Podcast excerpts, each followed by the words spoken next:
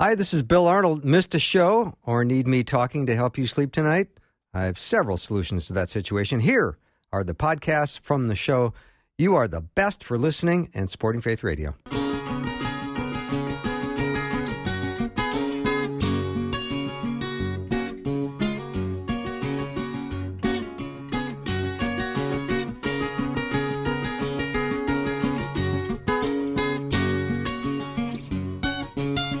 And a warm welcome to Afternoons with me. I'm Bill Arnold. I'm awfully uh, glad that we're together this time. Thank you for tuning in, whether you tuned in uh, on purpose or by accident. Either way, I'll take it. Sometimes you're just, uh, you know, hitting through the dials and looking for something, and and you hear a person that's not yelling or screaming. That'd be me. So we're to have a great hour coming up with Ken Samples. He's a philosopher and a theologian. It's like he's so smart he can do both, which I'm very impressed with and he's at reasons.org. And we have some great resources over there at reasons.org. That's where we get uh, Hugh, Dr. Hugh Ross and Ken Samples and Dr. Jeff Zweerink. A lot of good brain power over there. So if you go to reasons.org, you can learn more about uh, Ken. But I'm going to bring him on. James 122 says, Do not merely listen to the word and so deceive yourselves. Do what it says. I'll be back in a minute.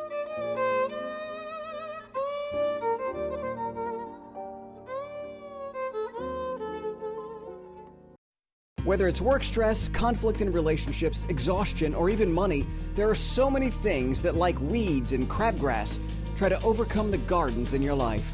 Well, as you listen to Faith Radio, we hope the teaching and conversations you hear are like fertilizer and rain for your soul, helping you grow in your faith and love for the Lord, helping you thrive in your family life, workplace, and community. There will always be weeds, but there is always encouragement.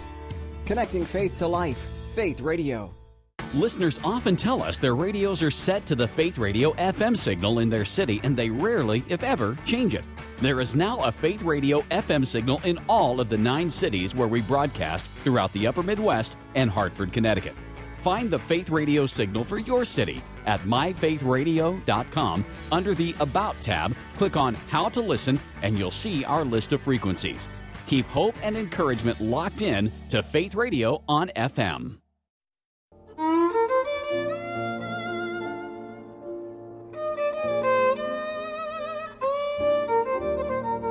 Welcome to the show. I'm always glad when I get a chance to speak to Ken Samples.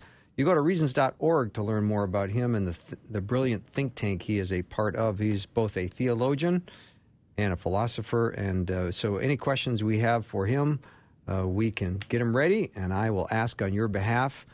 Ken, welcome back to the show. Well, thank you, Bill. It's always uh, a joy to be with you and your callers. So, I, thanks for having me again. I appreciate that. Well, why don't we just jump in? Let's just start in the book of Revelation. Why not? Huh? Okay. so in Revelations, in the 13th chapter, it talks about that the people whose names had not been written in the Lamb's book of life uh, from the beginning, from the beginning of the creation, before the creation of the world. It sounds like the names were written in the book prior to the creation. Do I have that right or is that wrong?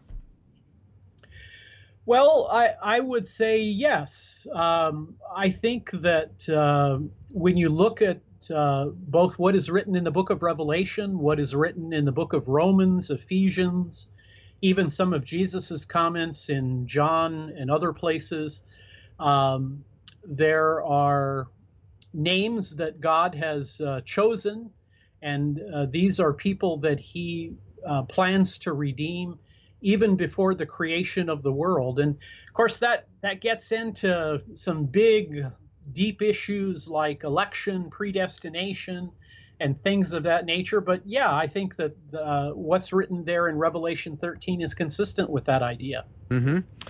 And when you realize that these names were there prior to the beginning of the creation of the world, it is uh, it's it's a difficult concept to put your arms around, but much of what God says is sometimes difficult for us little humans to put our arms around.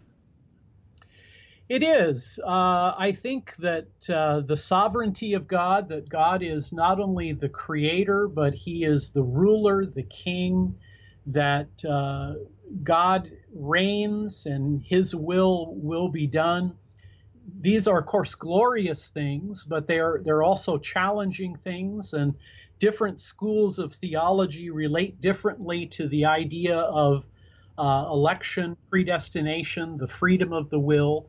But the Bible does indeed talk about these types of uh, issues, and I personally think they can be quite encouraging, especially when you're going through difficult times, knowing that God is on your side, that God has chosen you, that He loves you. Uh, so this can be both uh, intellectually challenging, but it can be spiritually encouraging. Ken, do you see how uh, there might be some people that would feel a little bit defeated to think, well, what, wait a minute, what what about evangelism? What about missions? What what what am I supposed to be doing? Am I am I obedient to God's call on my life to to love my neighbor, of course, and to share the hope that I have with the idea that it's really up to God and this other person as to what's going to happen? Yes. Uh, you know, I, I, think the way of thinking about it is that um, you know God God has plans for people to be redeemed, and uh, that goes through the means to His ends. The the way that God communicates uh, Jesus' life, death, and resurrection, and that salvation is a gift from God. That comes through evangelism and through missions. It, it's buttressed and supported by apologetics. So simply because God has the end goal doesn't mean that people don't participate in that process. There are means to God's ends. Hmm. It is. Uh, I didn't mean to start our, our time together with uh, such a, uh, a. I don't know. I guess that's a pretty deep thought, um, but it's one that I've been thinking about for a while. Just when I realized that uh, how powerful it is that God had our names written in the book before the creation and that He calls us. And then I was starting to think about um, just the whole uh, difference between uh, Calvinism and Arminianism. And, you know, I don't know if I want my head to explode today, but do you want to just let our listeners know again those two perspectives? Yeah, um, I mean, if you think uh, if you think for example, of uh, the biblical statements about election and predestination. So, some of the key areas here, in particularly the New Testament, would be uh, Romans chapter 8 and 9, mm-hmm. Ephesians chapter 1, John 6, for example. These are all passages of Scripture that talk about the idea that that God chooses people, that uh, God elects people to salvation. And of course, there isn't just one uh, theological explanation of this. There, there have been many Christian thinkers, some of the great Christian thinkers in history, people like St. Augustine, St. Thomas Aquinas, uh, John Calvin, Luther, etc. Some of those theologians have had the view that God elects people in eternity um, and that he calls. Uh, there are other views uh, reflected more in the Arminian Wesleyan view would be that, uh, yeah, God God chooses, but He chooses in Christ, and if you are uh, a believer in Christ, then you are part of that kind of redempted community. So in the in the Reformed or Calvinistic view, there's more of the individual election. Uh, in the Wesleyan Arminian, it's more that Christ is the elect one, and if you accept Christ, then you are part of that elect community. So this tends to cause some tension and, and some debate. Uh, Bill, I'm of the view that Christian denominations uh, and, and the branches of Christendom, of course, I mean the conservative branches of Christendom, I think they have more in common than the areas in which they differ. I think Arminian or Wesleyan Christians, Reformed or Calvinistic Christians, have deep common ground our belief in the Trinity, our belief that Jesus is both God and man, our belief that Christ's death on the cross is the means of forgiving us, his bodily resurrection. And even though I, am more on the Reformed view, I, I think that it's important for Christians to, to emphasize truth, unity, and charity and it concerns me at times that we kind of get divided into particular camps. And, and uh, what I think is missing is the deep common uh, ground that is part of, of historic Christianity. Mm-hmm. All right, let's jump from something like uh, names written in the book of life prior to creation to maybe the difference between Old and New Testament giving. Um, is tithing biblical? Yeah, this is a this is of course a very important um, idea, important to the church itself, important to the individual Christian. Um, but I think it, it it brings us to a theological issue of how do we relate practices that were in the Old Testament, and how are they then accepted or modified when it comes to the the New Testament. Uh, and of course, in the Old Testament, this is the Hebrew scriptures, this is the Jewish community. There were certain practices and ideas. Uh, the early Christians were virtually all Jews. Slowly and gradually, Christianity became a world faith. Gentiles became uh, a, a, much greater percentage. And of course, today, Christianity is largely non Jewish, but not exclusively. There, there are uh, Jews for Jesus, uh, Messianic Jews. I would say that uh, tithing is a very critical idea. In fact, I, I think if we're to read the Apostle Paul, it's not just that we are to think about giving 10% of our income to support uh, the Christian church and the Christian message, but Paul seems to indicate in the New Testament that everything that we have belongs to God and that we should be generous, we should be looking uh, for ways to give what we have to to the message of the gospel. And so, uh, 10% is a great uh, place to begin. But I think we should think in more broader terms. What kind of talents and abilities do I have, even other than my financial ability, uh, to offer and to give to, to the church? So that would be kind of my take on mm-hmm. uh, tithing. Ken, what do you think uh, the church would look like today if all believers uh, really gave 10%? Well, I, I think it's a I, I, think it's a great point to give consideration to. I mean, what would the world be like if the Christian church really got its act together? great question. What what would it be like if the church was fully funded financially? I mean, um, I don't like to to speak solely in terms of finances when it comes to the Christian faith because, again, I think our faith appeals to all areas of our life maybe some people listening right now can't give all that much, but they may be able to, to give of their, their time. They may be able to, to give of the skills and abilities. But I, I think you ask a great question. And what if the church was fully funded? What if the church really uh, had people in the pews, uh, in the pulpit, where they were totally committed um, and there are lots of challenges that we face and the church needs all the help that we can we can give not just financially but in terms of prayer and and support. So uh, maybe if you don't have a lot of money to give uh, think of other ways in which you can really give to the cause of god. Mm-hmm. ken samples is my guest. He's a uh, theologian he's an author he's a philosopher and he's probably good at miniature golf. What do i know? We'll take a little break. We'll be back with ken in just a minute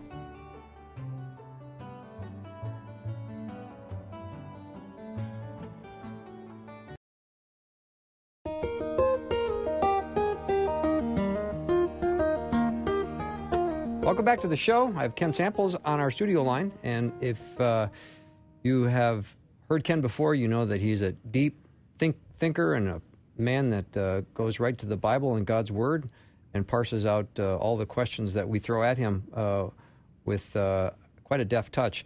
Ken, uh, question from a listener Would you describe a seeker church? How would you describe a seeker church? Yeah, uh, I, I think this idea of kind of seeker sensitive has been um, a, a, model for churches for some time now. Uh, I think maybe the last uh, 25, 30 years or more, there have been people who have been thinking that maybe the church needs to think in, in terms of being more inviting to people who haven't yet arrived in terms of their commitment to Christianity.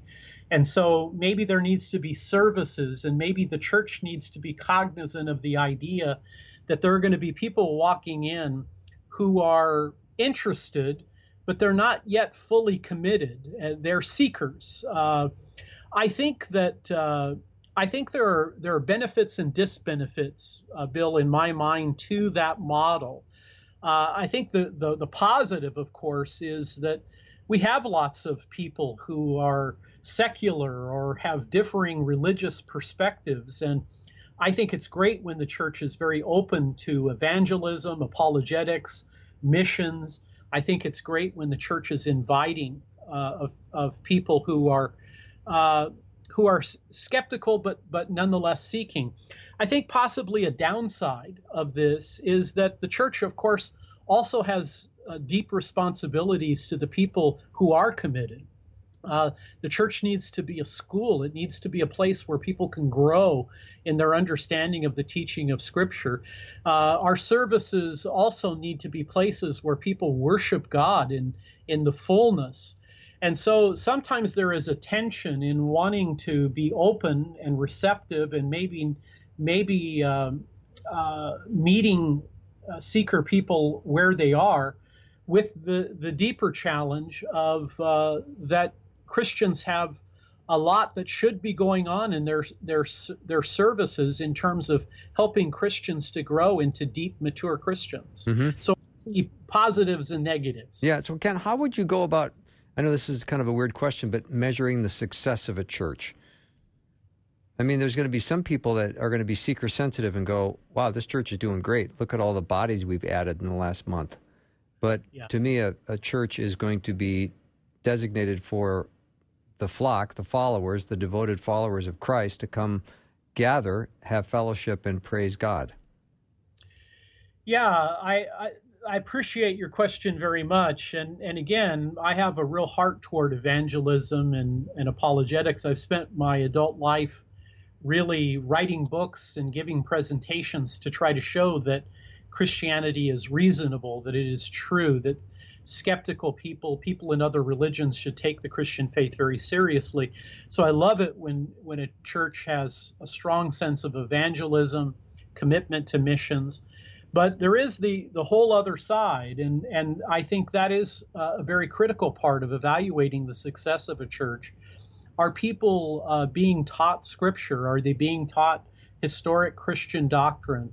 Are people growing in their their love for God and their love for each other? I mean, the church is many things. Uh, sometimes it's a hospital. Uh, you know, sometimes it's a, a place where people come for community but it but it also should be a, a school where people are are learning about their faith learning about christian values how they can become more committed disciples. So i think all of those elements i would i would wish churches would have classes where seeker people skeptical people can come and ask their questions. But i don't think the church should ever back off from solid bible teaching and uh, you know, the critical service of worshiping the triune God. Mm-hmm. All right, here's another uh, question from an astute listener. Uh, the difference, what is the difference, Ken, between dispensational and covenant theology? Yeah, that's a, that's a good question. Um, I'm all ears. So when we think about covenant and dispensationalism, largely we are we are thinking of the question of how are we to understand how the New Testament relates to the Old Testament? You know, in, in the Old Testament, there were certain covenants that God had with his people, that Yahweh had with the Jewish community. Well, how is the Old Testament then impacted with the coming of Jesus Christ and his life, death, and resurrection? And so, how are we to understand how the Bible is to be interpreted in terms of the Old and New Testament. Uh, the dispensational school has emphasized these kind of dispensations. There are certain eras in in uh, religious or Christian history, whereas the covenant ha- has emphasized more again of these Old Testament covenants in relationship with God. What I would say, Bill, is that over the last 50 years, uh, theologians that are more in the covenant tradition have been talking with theologians who are in the dispensational tradition. Uh, for example, um, at Biola University, Talbot, that, that was kind of a dispensational school. Dallas Theological Seminary, another dispensational school. Well, those schools have been talking to the more covenant schools like Westminster Seminary. And what's what's been interesting is I think that there has been kind of a rapprochement. I think the dispensationalists and the covenant theologians have developed what has become kind of a progressive, uh, and I don't mean that negatively, I mean that positively. I think dispensationalism and covenant theology have had a dialogue and they've had some influence on each other, and I think that's a good thing. Hmm. I appreciate that thoughtful answer, Ken. Now, an- another question has uh, popped up about the uh, Galatians chapter one, and Paul is talking about even if we or an angel from heaven should preach a gospel other than the one we preach to you, let them be under God's curse. That seems pretty intense. If an angel comes from heaven, uh, so that must say that there's a lot of people out there preaching messages that, if they're not in line with this gospel that Paul brought, they're in trouble. Yeah, the, the book of Galatians, I think, is a critical New Testament book. I would relate it to the book of Romans in terms of importance about salvation. And it would appear that early on in Christian history, with the Apostle Paul, uh, there were people who were saying, yeah, you can be saved by the Messiah, by Jesus as through his life, death, and resurrection, but then you need to keep the law. Uh, and so Paul here is critiquing this idea that maybe Christians have now been put back under the law. You know, the, the gospel is is an interesting truth. It is, in one sense, the most powerful message in the history of the world. On the other hand, it can be contaminated. It can be uh, negated. And I think the central message of Christianity, as I read through the New Testament, is that we are saved by grace. That salvation is a gift. It's not something we deserve, it's not something we earn. It is something that God has done for us through the person of Jesus Christ. It's given to us through the Holy Spirit. We receive it by grace through faith in Christ. We have to be very careful and realize that the good works we do, and good works are very important. Any person who has saving faith will desire to do good works because that's the that's the fruit. But works are the fruit of salvation. They're not the root of salvation. And i think it again underscores bill how important it is for the average everyday christian to to be in their own right that a, a christian he or she should be kind of a mini theologian that we should be students of scripture that we should recognize that we are saved by grace through faith in christ not by works, though works are the fruit. And so Paul there gives us a heavy message that even if an angel were to come and f- preach a false gospel, uh, false gospels cannot save. They damn people's souls. Mm, wow. Ken Samples is my guest. We're going to take a short break. And when we come back, lots more with Ken. If you have a question you'd like me to fire at him, let us know what that is. You can email me, bill at myfaithradio.com. We'll be back in just a minute.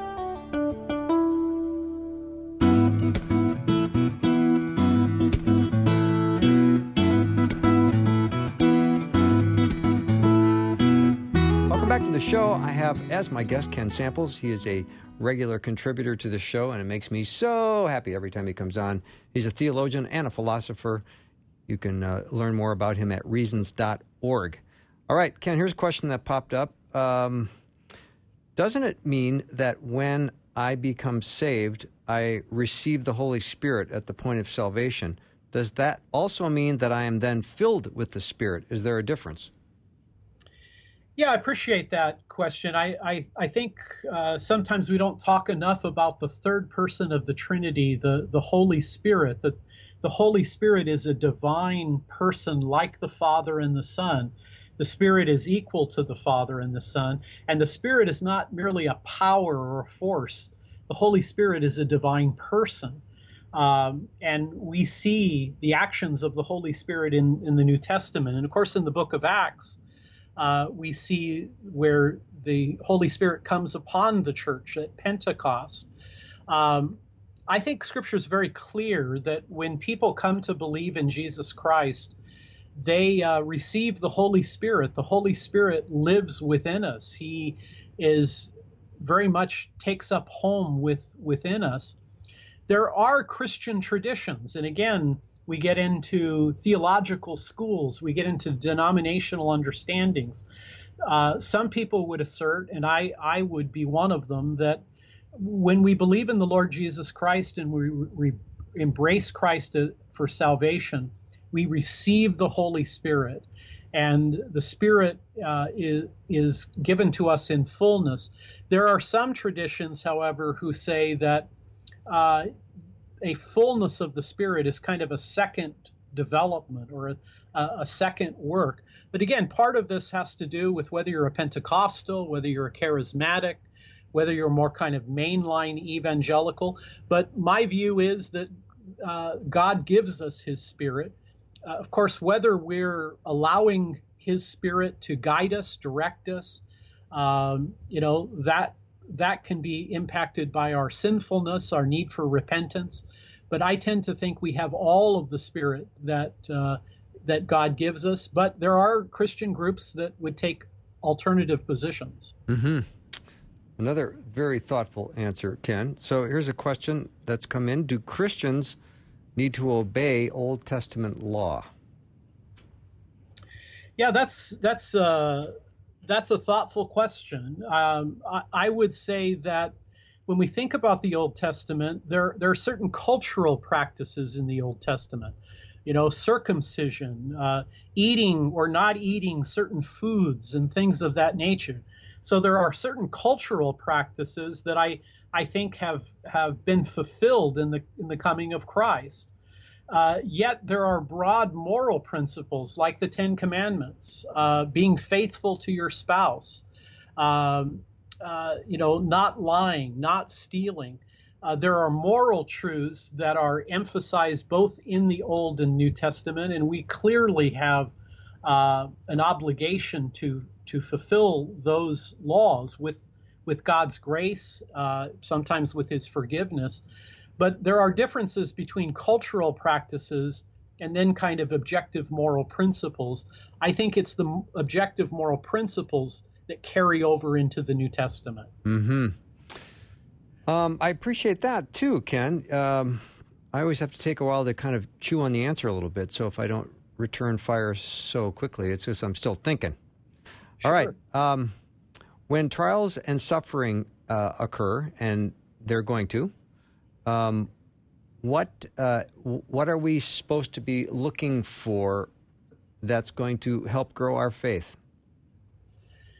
Yeah, the, again, uh, appreciate your your questions. Appreciate your callers. Uh, you know, everybody goes through very difficult times. Uh, if you live long enough in this world, you're going to you're going to face suffering. You're you may have health problems. You may have trouble with your family, with your children you live long enough, you'll you'll die. Um, the book of Romans talks about facing trials and difficulties. Uh, God, who is in control of all things and who loves us and who cares for us, He allows us to go through difficult and challenging experiences because those are things that uniquely can develop our character. I like to say that that suffering is a severe mercy, and what I mean by that is suffering is severe. It hurts. It's difficult. I don't like it. I don't like seeing other people experience it. But sometimes the only thing we can, the only way we can learn certain things or to grow in character is actually to undergo suffering. So I think it's critical for us to to not think that God doesn't love us when we suffer but to realize that God works all things together for good for those who love him, those who are called according to his purposes, and that Jesus suffered. Jesus underwent great suffering. We belong to him. We will undergo suffering, but God has a plan, he has a purpose, and he never stops loving us. Mm-hmm. All right, Ken, here's another money question.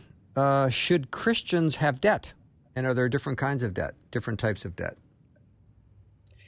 Well, I, I think the the way of kind of thinking through that is uh, you know, I, I, think when you are in debt, when uh, you have financial struggles, it it tends to to cause problems. It tends to cause challenges. I know many people undergo marriage problems, uh, and often the, one of the big sources of marriage problems is is being overwhelmed by debt. Mm-hmm. Um, I think it is prudent. Uh, I think it's sound Christian wisdom to be able uh, to live in such a way that you're not overwhelmed by finances, that you're able to utilize your finances in the most efficient way, use them for the kingdom of God, use them to support your family. So I would respond by saying that I, I think uh, handling your finances in a, in a wise, prudent way is simply consistent with a, a uh, biblical Christian idea of prudence. Again, very nice answer. So let's talk about uh, this question that's just come in is about accountability. And the question is uh, are there any areas that uh, are like off limits within an accountability relationship? Um, could you give me uh, how how do you think that question? Can you can you kind of guide me in that? Is yeah, there... I, I think the I think the question is about accountability. When when you are trying to be accountable to someone, are there boundaries and rules that should be set up? And if you are in an accountability relationship, do you ever get to say something like, I'm going to be accountable to you, just don't ask me about this area? And is that acceptable? Well, I, you know, I think that that sometimes works in the context of our own church accountability. I mean, um, members of a church have a certain accountability to the elders, uh, to the leadership of the church. Uh, we have accountability relationships to one another. Um, and yet there, there, there are boundaries. I mean, even when it comes to people that we have relationships with us, we, because God has been so gracious in forgiving us, we have an obligation to forgive. But part of that context would be that people actually repent and don't abuse us or use us in, in an unbiblical way. I think we have important accountability relationships, but they should never uh, sacrifice our commitment to God or our integrity. And people should never ask us to be accountable in a way that we would be abused uh, or that they would run contrary to Scripture. I'm, that's kind of general. I don't know if I'm hitting enough specifically, but that would be my take. Mm-hmm. Uh, I think that's probably uh, close enough. And without any further information about the question, it's hard to say what it would involve. But there's always talk about people needing to be accountable, and we live in communities. So, you know, maybe what do you understand community to be? And then how much how much in that community is accountability, and how accountable do, should we be? You know, I yeah. guess that was maybe the bigger way to look at the question. Yeah, yeah, yeah. Well, I again, I think uh, Christ, the Christian faith, the Christian life involves accountability to our family relationships, uh, to our church, even to our work, uh, our employers, etc. But it should always be um, uh, honoring to God. It should always be mutually beneficial. Uh, and we, should never set up accountability relationships that could be hurtful or harmful, would be my view. Mm-hmm. Here's a question, Ken. Uh, what happens when your love has grown cold for your spouse? And you don't want to stay in the marriage?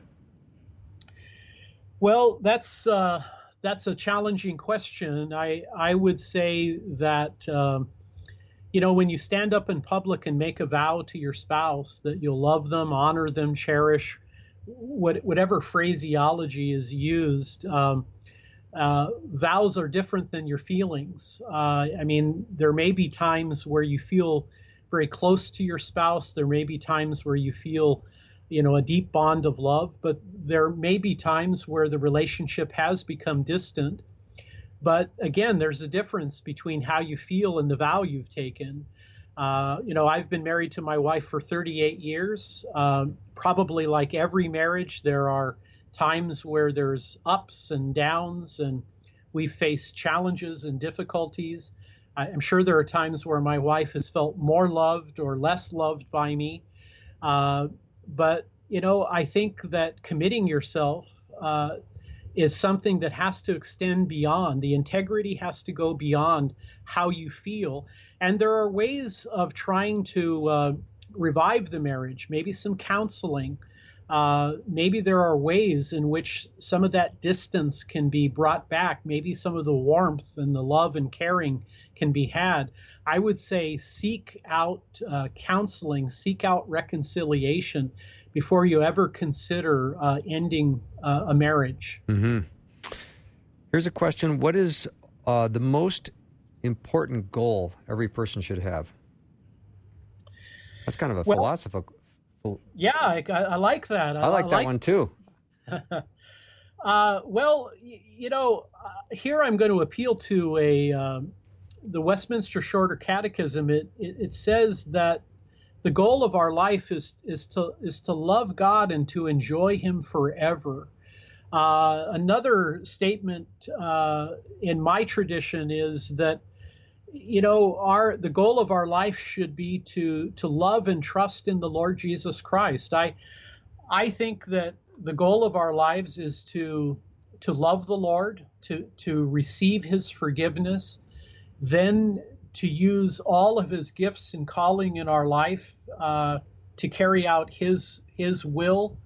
Uh, and so Christians have a, a deep worldview commitment to God, but I think uh, as well that uh, knowing God, being know, known by Him, being forgiven by Him, means that we have the great opportunity to be loved, to be fulfilled, to be satisfied. And so, uh, love God with all your heart, mind, soul, and strength, and endeavor to love your neighbor as yourself.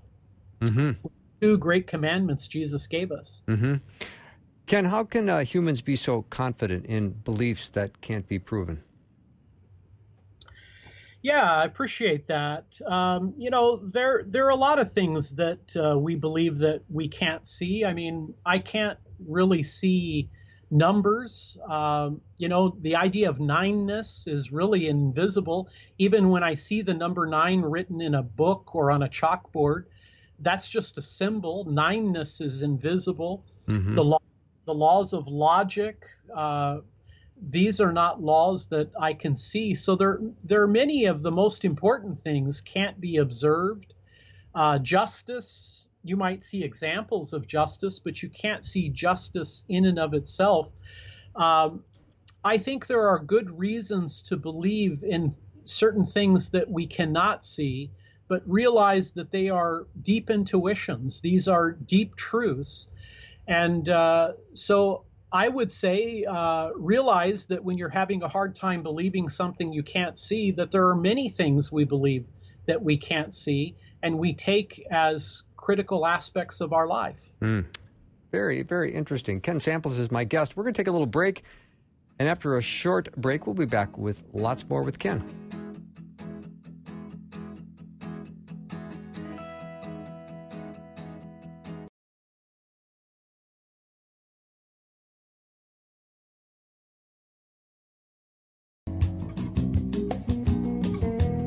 Welcome back to the show. I have Ken Samples on our studio line. He's a theologian and a philosopher. You can learn more about Ken at reasons.org. He's part of that brilliant think tank. And Ken, right before we went to break, you mentioned the word justice, and that perked my ears up a little bit. I jotted a note to myself to ask Ken what's the difference between justice and revenge? Mm. Wow. Well, uh, I, I, would say that the justice is in kind of a practical sense getting what you deserve. Um, that, of course, could be both uh, positive and negative. If I've committed a crime, uh, getting what I deserve might mean that I need to go to jail, or it may mean that I could have to pay a fine. Uh, in another sense, in a positive sense, um, maybe a person uh, you know should be treated with respect and and dignity and and getting what you deserve would be getting the kind of respect that you deserve uh, and and should be uh, granted to you. Revenge, on the other hand, is uh, you know a, a, person being in a context where they feel like they need to decide uh, what should happen. You know, I uh, I clearly understand there are times where people are hurt, maybe in a crime, maybe the judicial system does not work it out, uh, maybe the way it should be, and people feel an impulse to kind of take revenge and go after it. Uh, God is a God of justice, and God has put uh, things in this world like uh, laws and like the judicial system and like police and I think that as much as we at times might feel a tendency to want to pursue revenge, uh, we don't have the wisdom, the just, the just understanding to be able to do that. I think we should utilize the courts. We should utilize the, institutions that God has given. We may regret uh, a decision to bring to bring revenge. Mm-hmm. All right, Ken, here's another thoughtful question. I think you'll like this one. Uh, the listener says, Ask Ken how important is doctrine and then being competent in regards to doctrine? Yeah, well, that person knows me uh, pretty well. All right, maybe you're being stalked. Yeah, well, uh, that's okay. I um, I think I think there's no more important thing than what we believe about God, than we believe about the nature of reality, than we believe about ourselves. Mm-hmm. Um, you know, I talk a lot about particular doctrines like the doctrine of the Trinity, that God is one in being and three in personhood. I talk about the incarnation, that Jesus has come into the world and he has a divine nature and a human nature. I talk about the atonement. How has Jesus forgiven our sins through his sacrifice on the cross? The resurrection, that Jesus was raised bodily.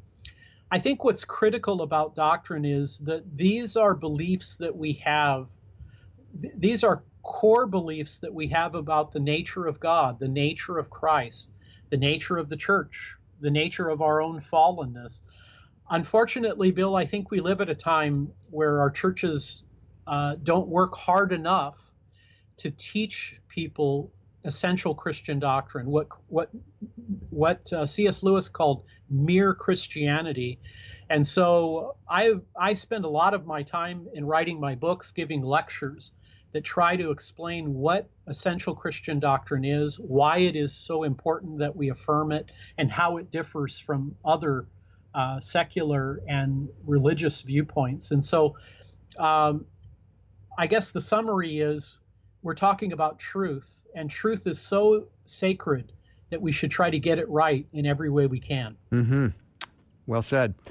Here's a, a question: If you, you know, were sort of had that a stranger on a plane, um, you're sitting next to someone and you've got an hour to talk, and you get into a spiritual conversation and you get the opportunity to share the gospel. What would be your inclination? How would you try to lead them to Christ? What what words would you use? Would you use the Roman road? What would you What would you do? Well, I, I like that uh, because I do think that we get those opportunities, and and sometimes when we're sitting next to a person on a plane that we don't know, uh, sometimes there's kind of a freedom to you know to share our our views. I think I would try to discover as best I could where the person is coming from. Uh, is this a person who is highly skeptical? If they are, what are the things that are kind of standing in the way? Is this a person that has Christian roots, maybe maybe fallen away from them? So, what is the orientation of the person, and what kinds of concerns and questions uh, might they have?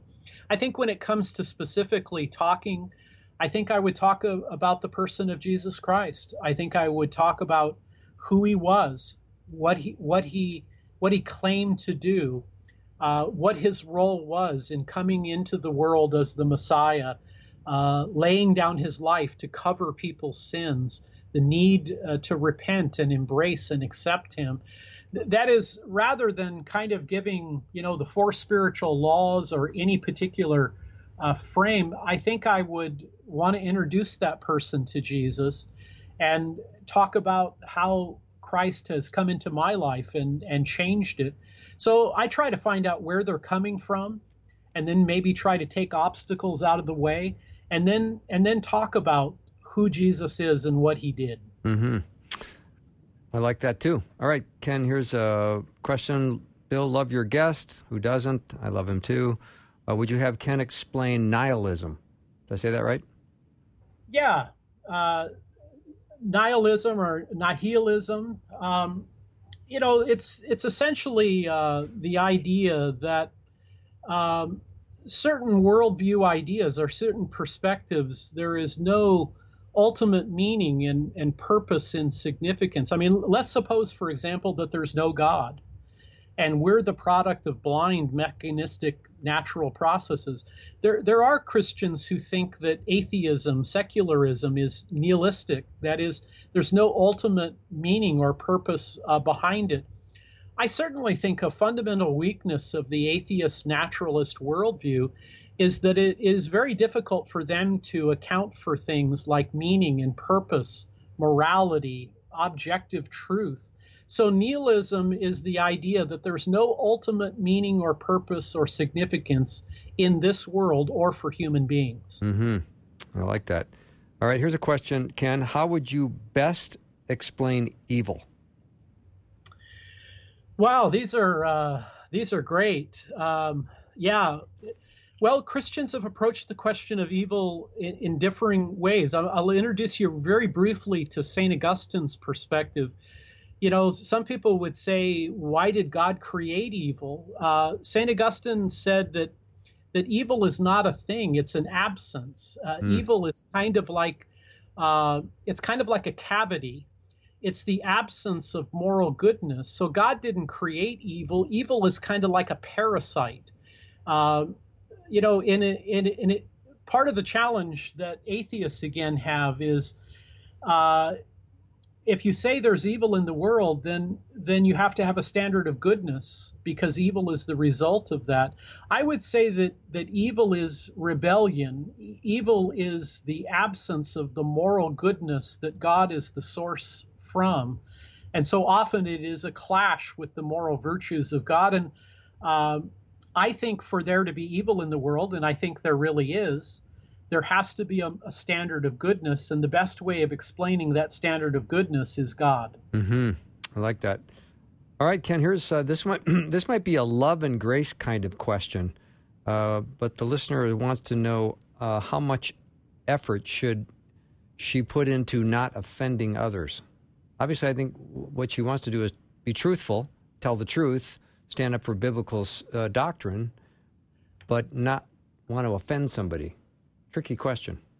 Yeah. Well, you know, we live at a time where uh, people are highly sensitive about various issues. People often feel that, you know, they're kind of trampled on by others. Uh, I think you've correctly said it that there are times where we have to stand up for the truth. Uh, there are times where affirming truth is going to clash with what other people believe yet I don't think we have to go out of our way to be offensive to people. I, I hope that the life I live and the way I present the Christian faith would draw people uh, to to critical truth questions. Um, I'm, you know, I think there are times where uh, we can be sensitive uh, to secondary issues, and uh, so if it doesn't violate our truth issues. I think we should try to be gracious, winsome people in every way that we can, but never to violate our commitment to the truth. Yeah, boy, amen to that, Ken. Ken, I love when you come on the show. Thank you so, so much for uh, being willing to, to come on regularly. I just uh, love our time together. Well, Bill, you're very gracious. Thank you for having me. Well, I'm a big fan. Uh, Ken Samples has been my guest. If you want to learn more about Ken and his brilliant think tank over at reasons.org. That's the web address, reasons.org. Okay, that should give you some things to think about and to chew on. I know I'm going to do it. I'm going to go back and listen to that from start to finish because Ken Samples always makes me think. I hope you enjoyed the whole show.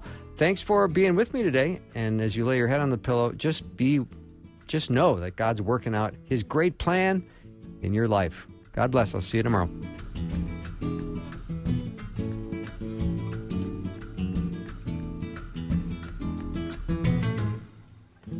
Thanks for listening. Programming like this is made available through your support. Information available at myfaithradio.com.